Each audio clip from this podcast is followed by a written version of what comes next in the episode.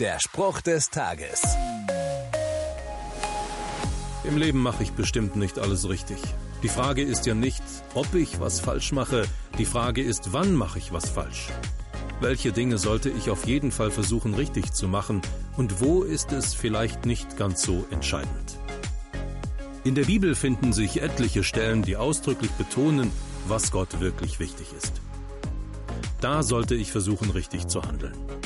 So sagt Jesus einmal zu religiösen Lehrern seiner Zeit, aber die viel wichtigeren Forderungen Gottes nach Gerechtigkeit, Barmherzigkeit und Treue sind euch gleichgültig. Hier ist es wieder. Was Gott wirklich will, sind Gerechtigkeit, Barmherzigkeit und Treue. Also muss die Frage für mich lauten, wo lebe ich das?